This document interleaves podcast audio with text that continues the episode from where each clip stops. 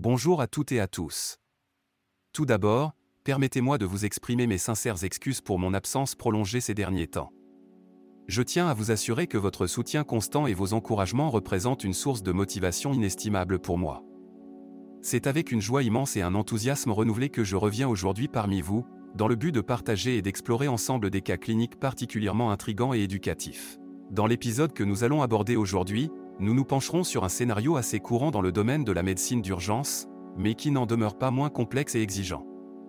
Il s'agit du cas d'un jeune homme de 23 ans, qui s'est présenté au service d'urgence en raison d'une douleur testiculaire soudaine et extrêmement intense. Cette douleur a débuté il y a environ une heure avant son arrivée. Malgré l'intensité de sa douleur, il est important de noter que le patient est hémodynamiquement stable et ne présente pas de symptômes fébriles. Lors de l'examen initial, nous avons observé que son testicule droit avait pris une position élevée et s'était horizontalisé. Face à une telle présentation clinique, j'aimerais vous poser une question cruciale, notamment à vous, professionnels paramédicaux qui nous suivez, quelle serait votre démarche initiale dans la gestion de ce cas?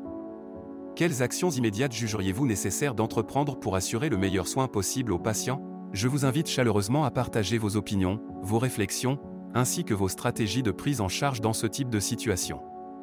Votre expertise et votre expérience sont des atouts précieux qui peuvent grandement contribuer à l'amélioration de nos pratiques et à l'efficacité de nos traitements dans des cas similaires. Par ailleurs, je vous encourage vivement à suivre nos diverses activités et mises à jour sur nos plateformes de réseaux sociaux.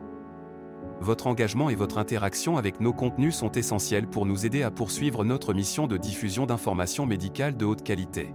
N'hésitez surtout pas à vous abonner à nos canaux, à partager nos publications et à laisser vos commentaires. Votre soutien actif est une force motrice pour notre initiative.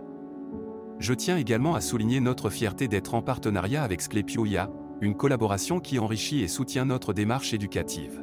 Pour conclure, c'est avec ces quelques mots que je me retire aujourd'hui. Je vous encourage vivement à continuer votre parcours d'apprentissage, de formation et d'information, que vous soyez un professionnel de la santé, un interne, un infirmier, un étudiant, ou simplement un passionné de médecine et de santé.